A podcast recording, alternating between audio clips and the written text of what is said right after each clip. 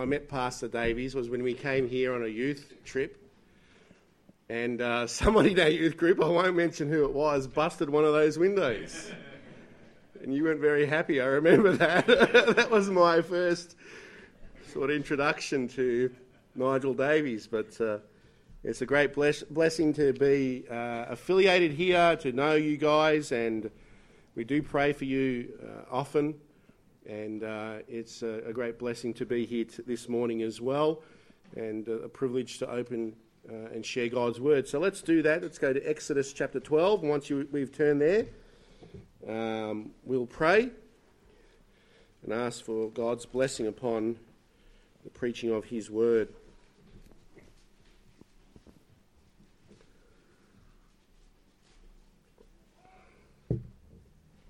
Let's pray. Our gracious and loving Heavenly Father, we want to praise and thank you this morning, Lord, that we can gather under the banner of the Lord Jesus Christ, under, Father, the finished work of Christ on the cross. We thank you, Lord, this morning, as even as the choir sung, Lord, that there is nothing for us to boast in except Christ and His cross, His death on our behalf. And we thank you, Father, for the wonderful plan of salvation that you, uh, Lord, enacted Lord, uh, 2,000 years ago and brought, um, Father, uh, to us, Lord, a, a, salvation that was complete and, and only needed to be accepted by faith. And Lord, we're so thankful, Lord God, that you have, uh, Lord, provided such a wonderful salvation. And we pray, Lord, even this morning for each and every one who is here, that, Lord, the, the word as, it's, as it goes forth would speak to hearts. Uh, Lord, for those who are believers, would would, um, that they would rejoice and, Lord, that they would glory in, in the wonderful salvation that, uh, Lord, you have provided. And if there be any here this morning who know not Christ, Father, we pray that even this morning might be the day when they, they place their faith in Christ alone and, and uh, Lord, uh, become part of your family, uh, Lord, with the assurance of a home in heaven. And Lord, we would just pray that you would be glorified through all that is said and done and hide me behind the cross that Christ would be seen and Christ alone would be magnified. And to give you all the praise and the glory in Jesus' holy and precious name. Amen. Now, we live in a do it yourself, self help culture, don't we? Do it yourself used to be the domain of people who were renovating their homes or who were doing some home improvements, but not anymore. The do it yourself attitude has infiltrated into all parts of life. DIY enthusiasts can be found in computing and programming, in healthcare, even. I was on the internet and people um, sprouting uh, their home remedies about how you can, you know, help with this sickness and that thing. Uh, panel beating, cooking, music making, furniture making, yarn spinners, musical instrument making, robot making, beekeeping, and the list goes on and on and on. You can do it all yourself now. And there are, there are books and websites uh, all uh, out there to help you to do that. But did you know that this do it yourself culture has even permeated into religion? I recently saw a, a WikiHow website, one of those websites that tell you how to do stuff, with the title How to Find the Right Religion for You. And it gave nine steps to help you to choose a religion that, that is right for you. Another website has three ways to choose a religion. Step one, get books on general religion because they say you need to understand what religion is in general. Step two, read hallowed religious texts, texts like the Bible or uh, you know the, the Quran or the, the Vedas in, in Hinduism. Step three, determine how well the religion's views align with your own. So you need to look for a religion that most closely aligns with your internal beliefs. And notice how the search for, uh, um, is, is not for ultimate truth. There's no consideration. Is this really the, the, the truth? Instead, it's finding something that you can agree with no matter what it claims. And this is all a reflection of a do it yourself mentality when it comes to religion. And of course, this type of attitude shouldn't surprise us because it's the very idea that the serpent introduced to Adam and Eve in the garden when he said, Ye shall be as gods, knowing good and evil. Satan there was advocating a do it yourself religion or a do it yourself godhood. And this has been his pattern throughout the or since the fall. Do it yourself gods uh, and do it yourself religions which are created in the likeness of the people who create them. And do it yourself gods and religions lead to a do it yourself salvation. And all the false religions that we could name teach in some way that you must help yourself in order to reach whatever their destination is, whatever they, they, they teach in their particular. For instance, if you are a Jew, you have to obey the Ten Commandments. If you're a Muslim, you have to obey the five uh, pillars of Islam. If you're a Buddhist, you must obey the implications of the Four Noble Truths and the Eightfold Path. If you're a Baha'i, you must keep the Baha'i law. If you're a Hindu, you must perform good deeds, the karma yoga, and work to attain a state of self consciousness through meditation. If you're a Jehovah's Witness, you need to obey all of God's law. You need to be a member of their organization and you must perform good works that fulfill God's will, which to them includes up to 100 hours a month of door knocking. If you're a Scientologist, then you must work towards spiritual enlightenment and an attainment of brotherhood with the universe. If you are a Mormon, you must obey the Ten Commandments of Judaism, every commandment of Jesus, and the teachings of the Mormon prophets. If you are a Roman Catholic, you need to perform the sacraments and since you can't perform all the sacraments, you, uh, you need to go through purgatory to purge you to be you know, fit to go to heaven. And so, what all of these systems have in common is that they teach that you receive salvation in whatever form they teach uh, as a reward for your works, as a reward for your self effort and self reliance. And the reason for this commonality is ultimately their origin. They all descend from the same point of corruption. And behind them all is the lie of Satan that you can be your own God and that you can work your way to heaven. You can effect your own salvation. So, how different is the salvation offered by the self existent and self sufficient God of the Bible? In our last message, we saw that the Lord God revealed himself to Moses as the one who was eternally self existent and self sufficient. The term self existent means that God does not need anything outside of himself to exist. Everything owes its existence and being to God, but God is totally independent of everything. He is the first cause from which everything originated. And because he is self existent and needs nothing outside of himself, it also means that he is self sufficient. He needs no one or nothing for support or sustenance. Everything he needs is contained within himself. And so when it comes uh, to the salvation that he offers, we find that it is totally based upon himself. It is a salvation that he offers apart from any uh, work that we might do, anything that we might think can earn God's favour. So, in place of man's self effort and self reliance, the God who revealed himself to Moses as Jehovah, the great I am, the Lord God Almighty, offers a salvation based solely upon his self sufficiency. He offers a salvation based upon his devising and his execution. It is utterly unlike the salvation offered by the false gods and false religions of the world. It is a salvation based upon his doings and his merits. And so there is nothing do it yourself about it at all. It is the opposite of a self help religion. So, how do we know that our self sufficient God provided all that we need for salvation?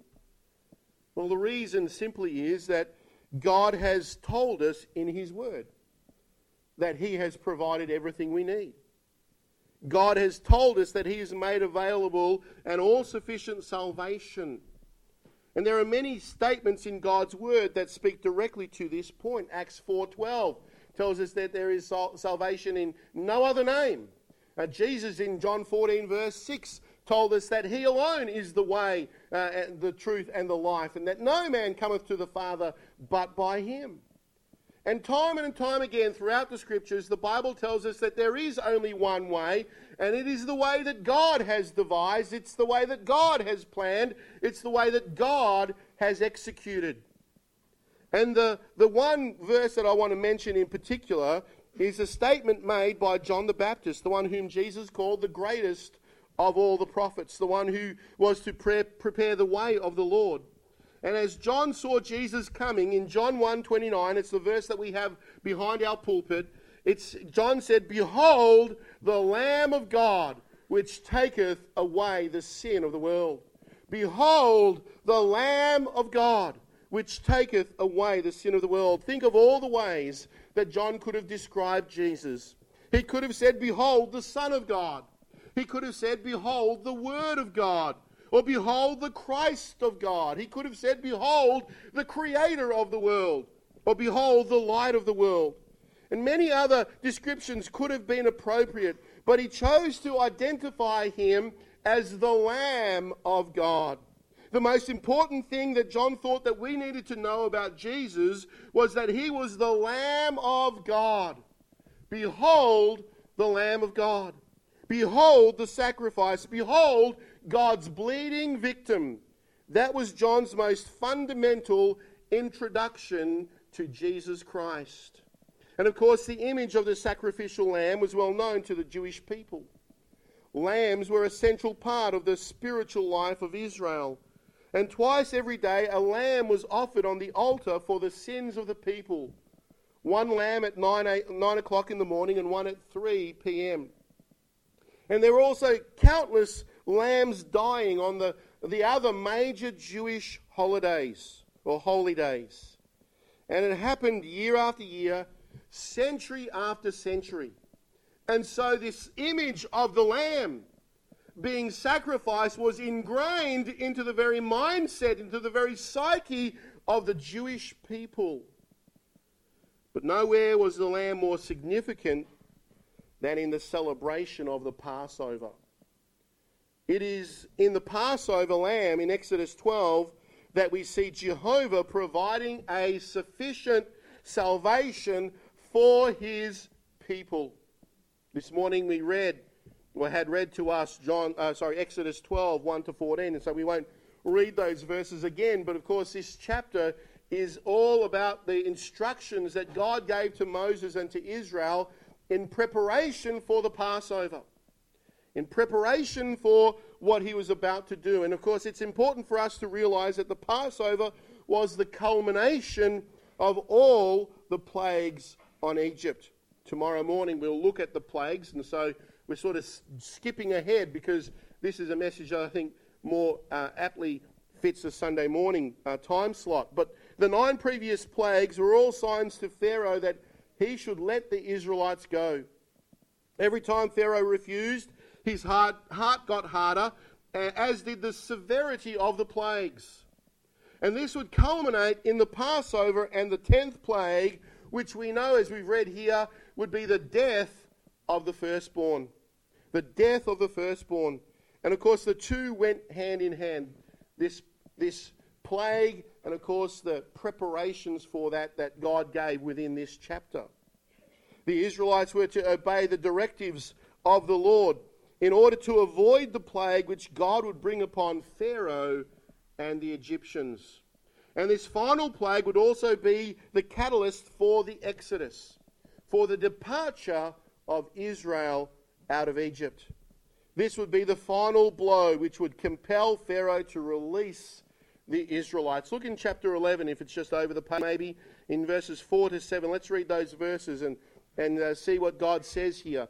Chapter 11, verse 4 And Moses said, Thus saith the Lord, About midnight will I go out into the midst of Israel. And, and Moses is speaking to Pharaoh. He's rehearsing the very words of God to Pharaoh. He's, and, and I will go out into the midst of Egypt, and all the firstborn in the land of Egypt shall die.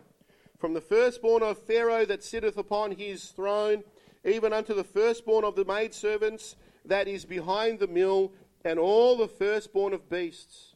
And there shall be a great cry throughout all the land of Egypt, such as there was not like it, nor shall it be like it any more. But against any of the children of Israel shall not a dog move his tongue, against man or beast, that ye may know how that the Lord doth put a difference between the Egyptians and Israel. Did you notice here that God was going to, that the Lord was going to put a difference between Egypt and Israel? How was he going to distinguish Israel from, from the Egyptians? Was he going to bypass the very suburbs that they lived in? Was he only going to call in on the Egyptians? No. We know that he was going to pass through the entire land of Egypt. And uh, the difference or the distinction is to be found in how some would avoid the plague of death. Some would take refuge under the blood of the Lamb, so that the Lord would pass over them, and the rest would face the destroyer and be judged. And Exodus chapter 12 reveals how the people of Israel could take shelter under the blood of the Lamb. And in these verses, God gives us specific or gave specific detailed instructions because it was a life or death situation. Literally, for them, it was a life or death situation. If they did not obey these commandments, then death would visit their households. On the tenth day of the first month, we read, each family was to select a lamb and to bring it into their household. Chapter 12 and verse 3. Speak ye, uh, speak ye unto all the congregation of Israel, saying, In the tenth day of this month uh, they shall take to them every man a lamb, according to the house of their fathers, a lamb for a house. So it was to be a lamb. Or literally, the, the term lamb here speaks of uh, an animal out of the flock. And later on, we read that it could be a lamb or a goat. So a, an animal out of the flock. It couldn't be. It couldn't be a calf. It couldn't be a dove. It couldn't be a camel. It couldn't be a, an ass or any of those, those animals. It had to be a, a, a lamb. It had to be out of the flock. It just couldn't be any, any type of animal. God specifically had in mind the right type of animal because of what it would picture. Now, if the household was too small to eat the entire lamb, then the meal would be shared with the neighbors, we read in verse 4. We won't read that verse. But the lamb was to be a male, we read, because it was going to stand in for the firstborn son. So it would be like for like. The lamb also had to be without defect or fault of any kind. Verse 5 says that your lamb shall be without blemish, a male of the first year. You shall take it out, of, out from the sheep or from the goats. So the lamb was going to be, serve as a sacrifice for sin, and nothing but a perfect sacrifice could satisfy the requirements of a holy God. In verse 6 states that they were to care for the lamb for four days before killing it. Philip Ryken, in his commentary, states that the children would often become attached to the lamb as they would have fed it, cared for it, and played with it. The lamb became a pet for the family, making its slaying all the more difficult. And in that short time, they would have, uh, would have identified with the lamb so that it almost became part of their family. As the father slit the throat of that lamb, one might imagine the child asking, Why, Dad? Why do we have to do this? This is we love this little lamb. We love, you know, I don't know, what what do you call a lamb? Um, we love little Betsy or whatever, you know. We love this lamb. And the father would explain that the lamb was a substitute. The firstborn did not have to die because the lamb had died in its place. And as the father of the household killed the lamb, it was common for the family who were gathered together for that occasion to say, God has provided a lamb for us. And then we read that the blood of the lamb had to be painted on the outside of the, of the door frames. Verse 7 And ye, they shall take uh, of the blood and strike it on the two side posts and on the upper doorpost of the houses wherein they shall eat it. Verse 22 gives us further information telling us that the hyssop plant was to be used as a, a paintbrush to smear the blood onto the doorpost. Verse 22 says, And you shall take a bunch of hyssop and dip it in the blood that is in the basin, and strike the lintel and the two side posts with the blood that is in the basin, and none of you shall go out at the door of his house until the morning. As we just read here, once this was done, they were to go inside and not to come out again until the morning. They would only be safe. The only way that they could be safe was, is if they sheltered that night under the blood of the Lamb. And verses 8 to 11 tells us what they were to do inside the house. They were to roast the lamb and to, to eat it with, with unleavened bread and bitter herbs. Verse 8 says, And they shall eat the flesh in that night, roast with fire, and unleavened bread, and with bitter herbs shall ye eat it. And they were to eat that entire meal quickly, while dressed, ready for travel. Verse 11, And, ye shall, and thus shall ye eat it, with your loins girded your shoes on your feet, and your staff in your hand, and ye shall eat it in haste. It is the Lord's Passover. And of course, they were to eat the meal clothed as, as if they were going to start a journey, because this was the last night that they would ever be in Egypt. Verse 23 states that at midnight, when the Lord passed through the land, that he would pass over every house that shelters under the blood of the Lamb. Verse 23 For the Lord will pass through to smite the Egyptians. And when he seeth the blood upon the lintel and on the two side posts, the Lord will pass over the door and will not suffer the destroyer to come in unto your houses to smite you. And of course, the Egyptians who did not heed the Lord's warnings found that, that, that he smote every firstborn of every household.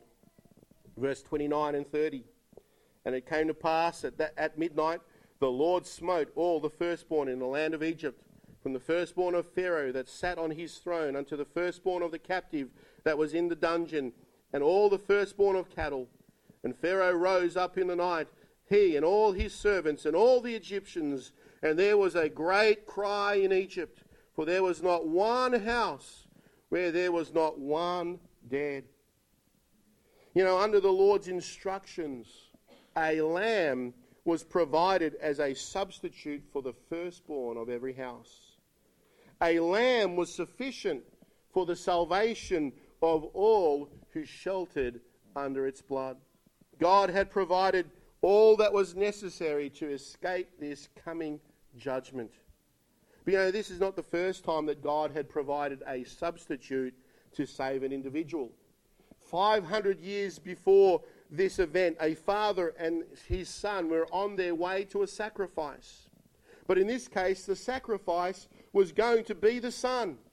Because we know that this is speaking about Abraham and Isaac in Genesis 22. God had appointed one of the mountains in the land of Moriah to be the place of the sacrifice. Moriah is a group of mountains where the city of Jerusalem would later be built. And Isaac was carrying the wood for the sacrifice. And uh, uh, being an astute son, he realized that there was, no, there, there was no animal to sacrifice. And so in Genesis 22 and verse 7, he said, Behold the fire and the wood, but where is the lamb for a burnt offering? Abraham replied in verse 8, God would provide himself a lamb for a burnt offering. And of course, on that day, the Lord stopped the sacrifice of Isaac and instead he provided a ram. The ram died instead of Isaac, in the place of Isaac.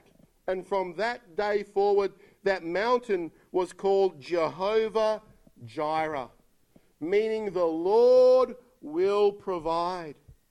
Verse 14 of Genesis 22 states Abraham called the name of that place Jehovah Jireh as it is said to this day, in the mount of the Lord it shall be seen, or literally it shall be seen to it, or the Lord will see to it in the sense that he will provide for. When he sees to something, he provides for that. So, what would the Lord provide? He would provide a lamb, he would provide a substitute. The Lord will provide the lamb on the mountain that one day would be the city of Jerusalem. God designated the very area where He would provide a sacrificial lamb to die in the place of sinners. We see God planning all of this, God having all of this in his mind.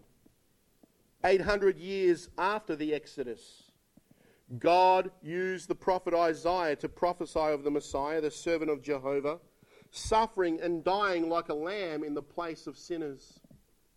In Isaiah 53 and verse 7, we read, He was oppressed and he was afflicted, yet he opened not his mouth. He is brought as a lamb to the slaughter, as a sheep before her shearers is dumb, so he opened not his mouth.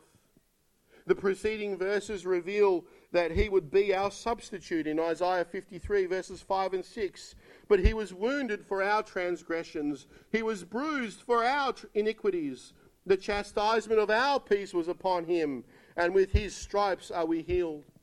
All we like sheep have gone astray. We have turned every one to his own way. The Lord hath laid on him the iniquity of us all.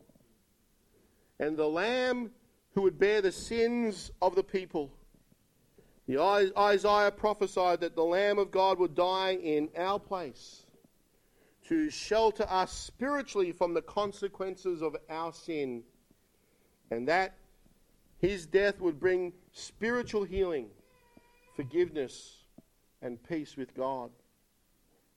Fast forward another 700 years, and we find that Jesus of Nazareth is entering Jerusalem on a donkey.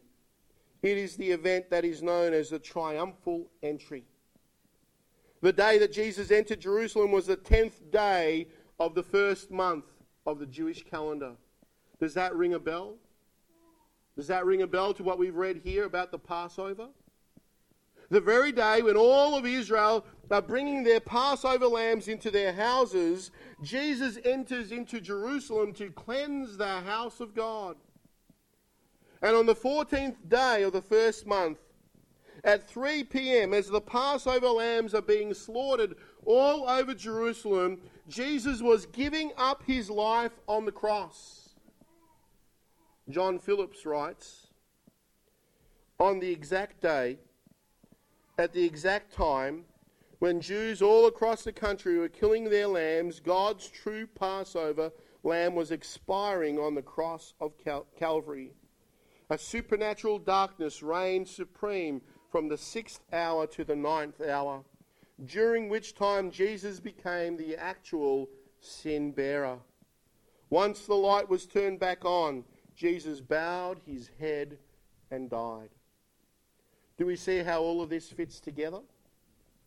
Do we see how the Passover observance is a type or a foreshadowing of the true Passover?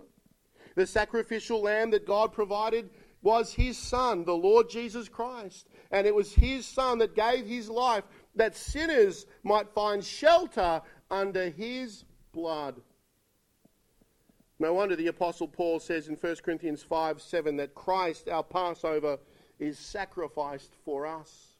No wonder the Apostle Peter in 1 Peter 1 19 wrote that you were not redeemed with corruptible things as, with, uh, as silver and gold but with the precious blood of Christ, as of a lamb without blemish and without spot. All of the images and pictures of a lamb dying as a substitute in the place of another find their culmination in Jesus' death on the cross. Truly, he is the all sufficient Lamb of God, which taketh away the sin of the world. Jesus Christ is the ultimate Passover lamb. The Passover lamb reveals the, that the provision for salvation was all a work of God. God provided the lamb, and he alone could atone for sin. The Passover lamb reveals the most fundamental truths about the sufficiency of God's salvation. In our remaining time, I want to focus on three aspects of the Passover. Three things that the Passover does for us. The first thing I want us to see is that the Passover saves through judgment. The Passover saves through judgment. And remember that the Passover was a plague. God was bringing salvation through judgment. Sin cannot be overlooked. God cannot simply sweep sin under the carpet. It must be judged. The Bible is full of examples where sinners were judged. And the Bible is full of prophecies that warn unbelievers, that warn those who have never trusted Christ, that they will be judged for their sins. And someone must bear the penalty for sin. What judgment was the Passover saving Israel from? Well, verse 12 states that the final plague was a judgment. Notice there, uh, towards the end of verse 12, against all the gods of Egypt. Against all the gods of Egypt will I execute judgment. I am the Lord. I am Jehovah, the great I am we saw last time. It was not a, and this was not a political liberation that they were experiencing, though. It was a spiritual liber- liberation from spiritual overlords. We're speaking about the destruction and the total humiliation of all the gods of Egypt. But that is not the most important thing that, that Israel needed saving from. See, the truth is that they needed saving from the Lord Himself from the Lord Himself. Of, of, on, on three occasions, oh, well, and here in verse 12 in, in particular, He says, notice verse 12 again, For I will pass through the land of Egypt this night and will smite all the firstborn of the land of Egypt. And on three other occasions, in verse 23, in verse 20, uh, 27, and verse 29, God says that He would pass through the land. He would bring judgment upon all the people, upon all the firstborn of the land of Egypt. And all of these verses speak of the Lord smiting the Egyptians. But did you know that the Israelites were not exempt from the Lord's judgment? The Hebrews would have faced the same plague of death as the Egyptians if they had not obeyed all that God had commanded them. The death angel would have take, would take the firstborn from every house Hebrew and Egyptian, all were under the condemnation of sin. All were under the death penalty. And isn't that just as true today as it was in that day? Doesn't the Bible declare that all are sinners, for all have sinned and come short of the glory of God? Romans chapter 3, verses 10 and 12 says, it is, As it is written, there is none righteous, no, not one. They are all gone out of the way. They are to, together become unprofitable. There is none that doeth good, no, not one. Ecclesiastes 7, verse 20 For there is not a just man upon the earth that doeth good and sinneth not. And even Israel needed to find shelter from the judgment of God. The Lord was going to smite all the firstborn, Jew and Egyptian alike. And so this, the people needed to be saved by the Lord, from the Lord. And how was he going to do this? He was going to do that through a sacrifice. And that brings us to the second way the Passover saves us. We see that the Passover saves through sacrifice. Through sacrifice. The Passover was a meal to be eaten, but it was also a sacrifice. Verse 27 calls it a sacrifice of the Lord's Passover. It was a sacrifice in place of the firstborn. And to, the key to this sacrifice was in the blood. Notice verse 13. And the blood shall be to you for a token upon the houses where ye are. And when I see the blood, I will pass over you, and the plague shall not be upon you to destroy you when I smite the land of Egypt. When I see the blood, I will pass over you. And the only thing that could avert God's judgment upon them was the blood. The blood makes all the difference. It was the blood of the sacrificial lamb that was necessary. And if there was going to be a salvation, there must be judgment. But the judgment falls on the sacrifice. And that is what happened at the Passover.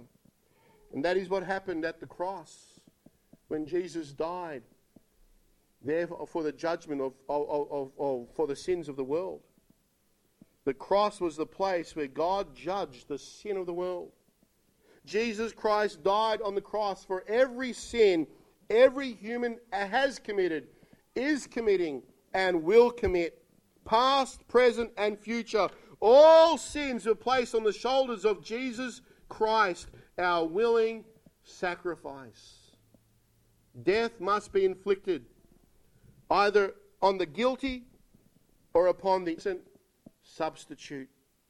And if the judgment does not fall on the innocent sacrifice, then it must fall, it must fall on the sinner.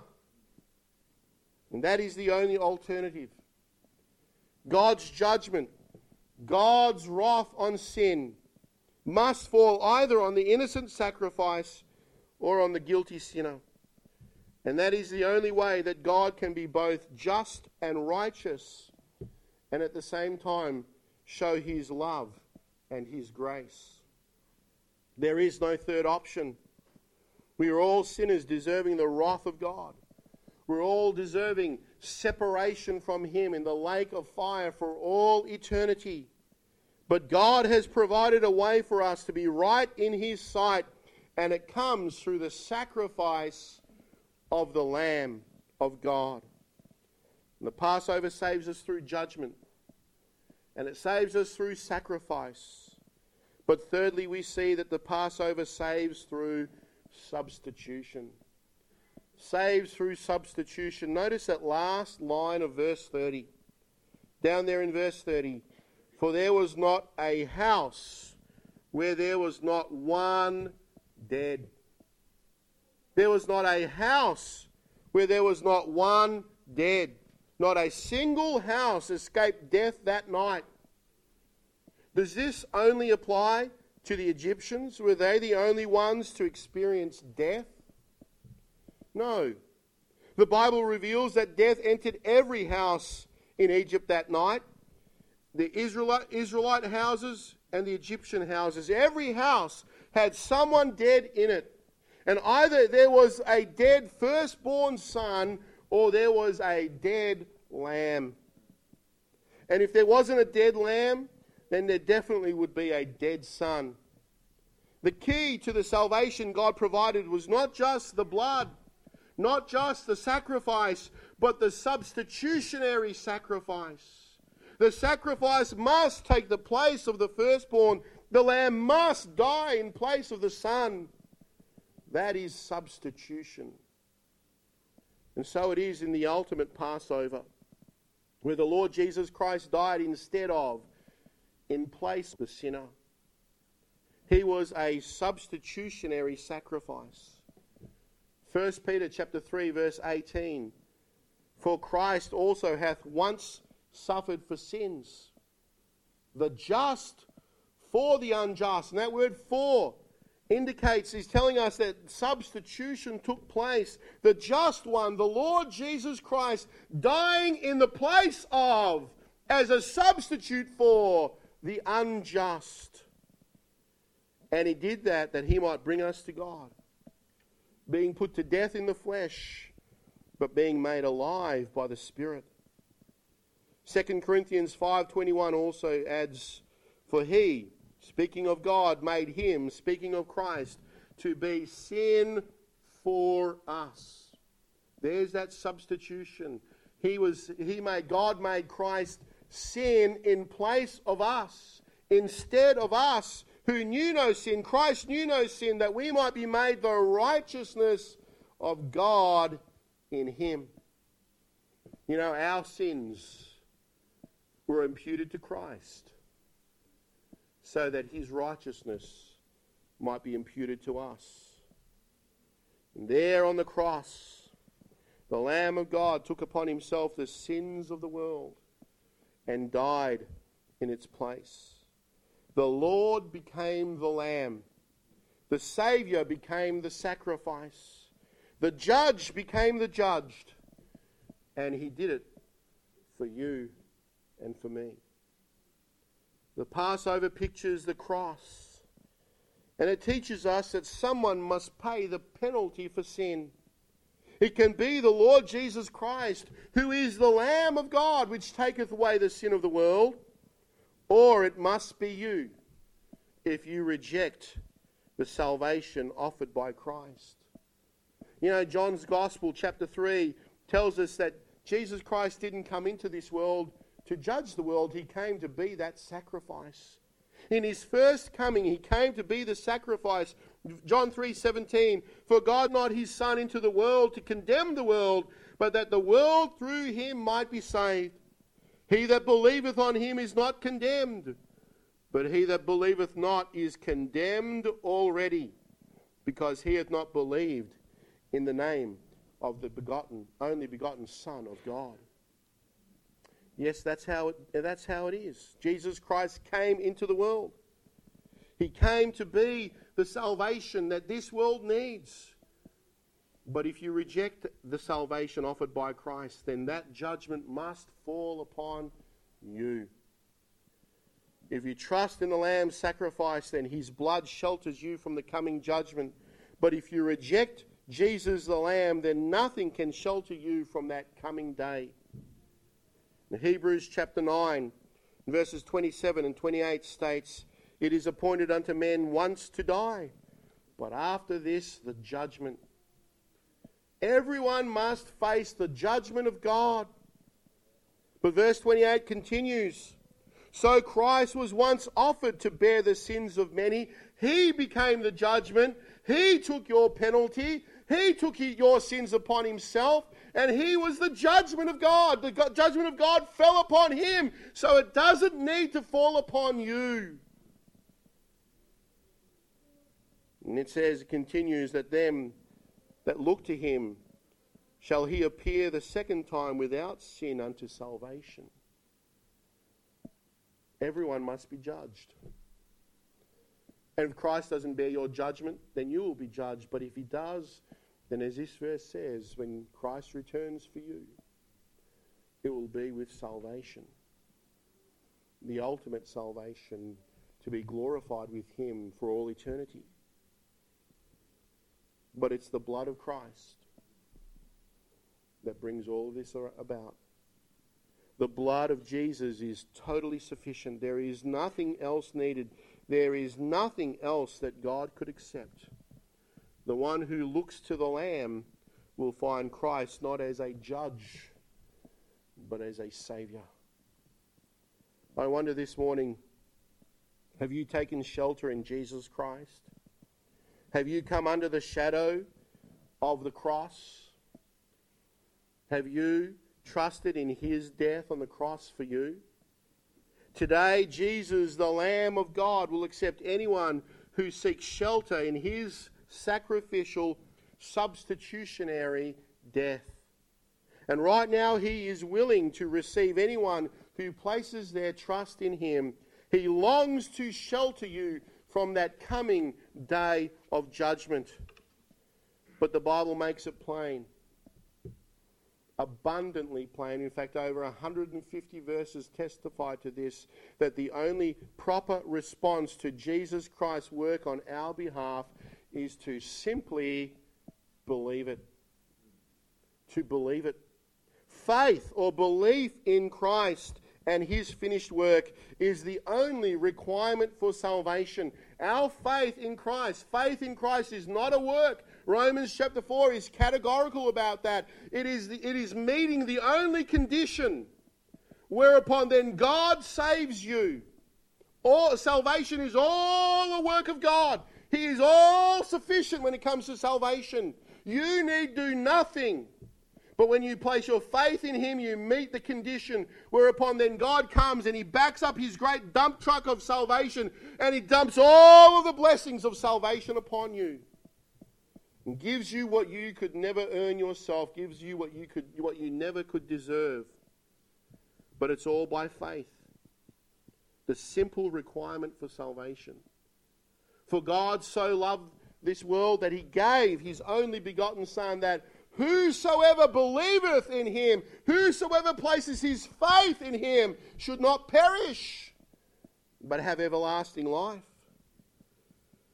Acts 16:31 believe on the Lord Jesus Christ and thou shalt be saved. There's a promise there. Believe and you will be saved. See, salvation is not a matter of doing anything. We spoke at the start of the message about all of those different religions that, that, that say you have to do something. You have to do something. You have to earn your way there. You have to merit God's favor in some way. But God says, no! There's nothing that could merit my salvation. Your sins are too far gone. You're too far gone in your sins. The only thing that can save you is the, is the sacrificial, substitutionary sacrifice of Christ. It's not a matter of doing anything because it's all been done. It is a matter now of believing in someone, believing in the Lord Jesus Christ. You know, as I've seen throughout my time as a pastor, there's much confusion about the simple term believe. We use the term believe to express a, a thought, maybe a, a, speculation or, or an opinion. We might say, well, some, someone says, Do you know where so, so and so went? I, I believe he went that way. But that's not how the Bible uses it. The Bible, when the Bible uses the word believe, it deals with a certainty. Saving faith is more than just believing some facts. Sure, yes, you must believe the facts of the gospel. Before someone can believe in Jesus Christ, they must know about him. That he is the Lamb of God that takes away the sin of the world. And they not, must understand what he did for them on their, on their behalf. But saving faith also includes appropriation. The word appropriate simply means to, to yourself. And that's simply what believing is. In the context of the Passover, an Israelite could have believed the facts of what Moses had said, but unless he appropriated that truth and personally applied it, it would mean nothing. The death angel would still have entered his home. He needed to apply the blood to the doorposts if he was to experience salvation.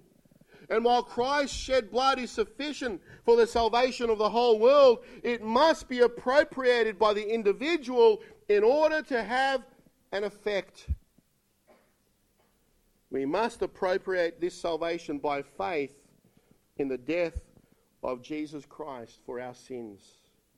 It must be personally applied. And to convey this idea, we use the word believe or or trust. That word believe just simply means trust.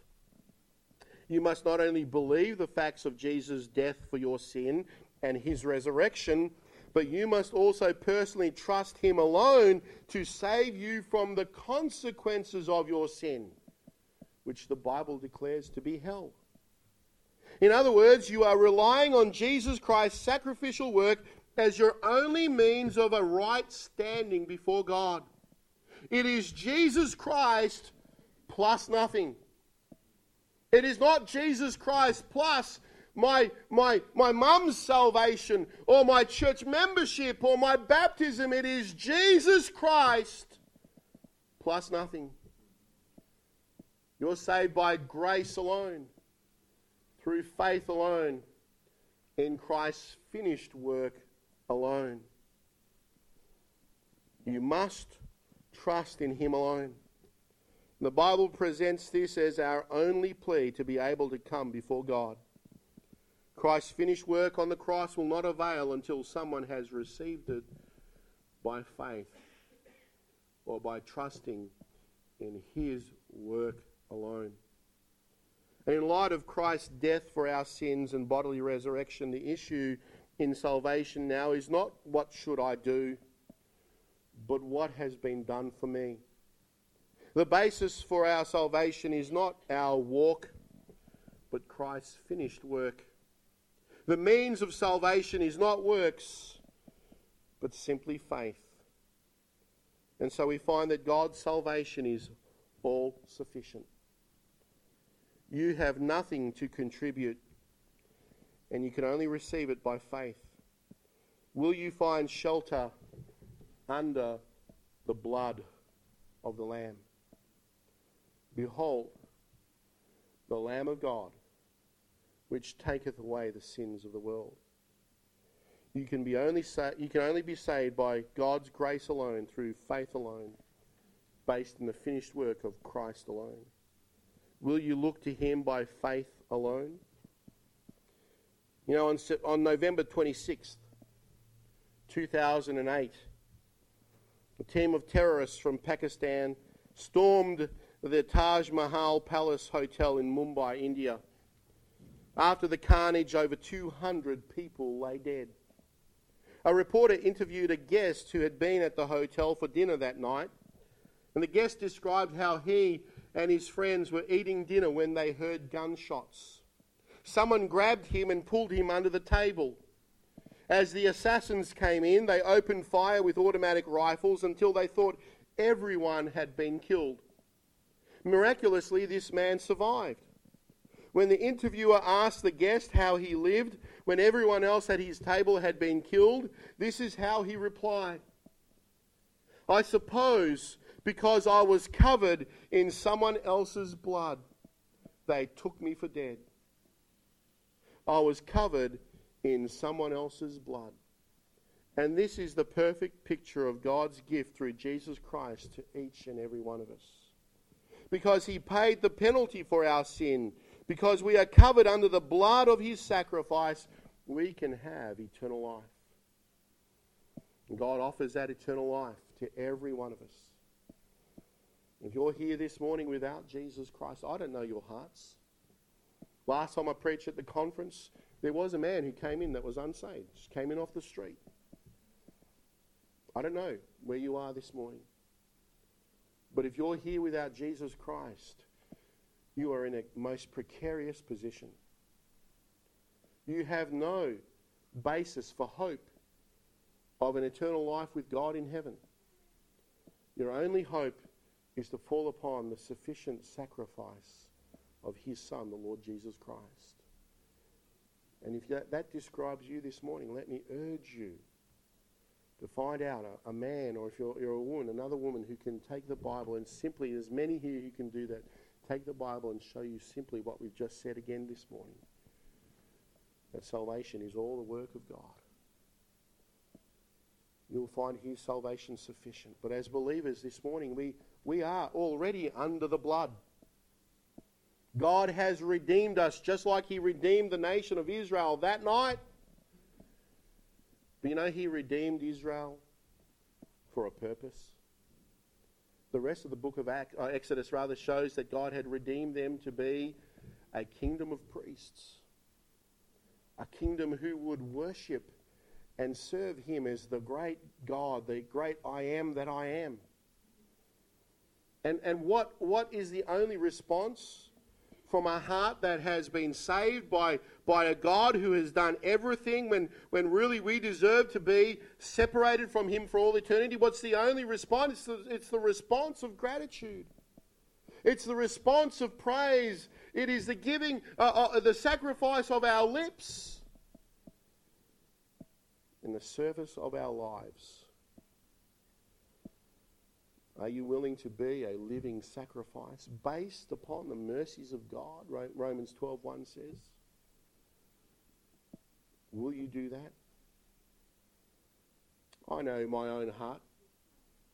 There's times when we commit to Him, but you know, as, as the life and as schedule the schedule goes on, you, you get busy and you take that commitment back and you start, you know, being busy about your own things. Maybe we need to recommit to the Lord this morning on the basis of his son's all sufficient sacrifice that we might serve him again with renewed vigor, with renewed zeal. Not, not to, in some way, to, to, to you know, um, pay God for what he's done, but it, just as a, a, a symbol of our, of our gratitude, living for him in the light of his son's sacrifice. It is all sufficient. And I trust this morning that God's all sufficient sacrifice will be a great source of comfort to everyone here, a great source of blessing, and a great encouragement and motivation to us to move forward. Let's close in a word of prayer.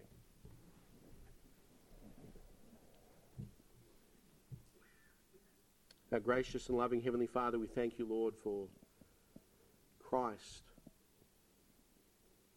and the fact, Lord, that he was a willing sacrifice. a willing substitutionary atonement on our behalf. And Father, we're struck at just how undeserving we are. And Lord, we only have to look into the depth of our heart to see the many thoughts and attitudes, many actions that we've done, Lord, that condemn us. But Father, we thank you so much. Those who are in Christ Jesus are no longer under condemnation. Christ took our condemnation upon himself. And Father, we pray that if there be someone here who's not saved, that this morning would be the morning that they enter into the family of God, that they come to the realization that their sins are forgiven, that they become, Lord, an, an heir of Christ, an heir of God, and a co heir with Christ of all the rich blessings of salvation. Father, we pray that you would smite that one in their heart.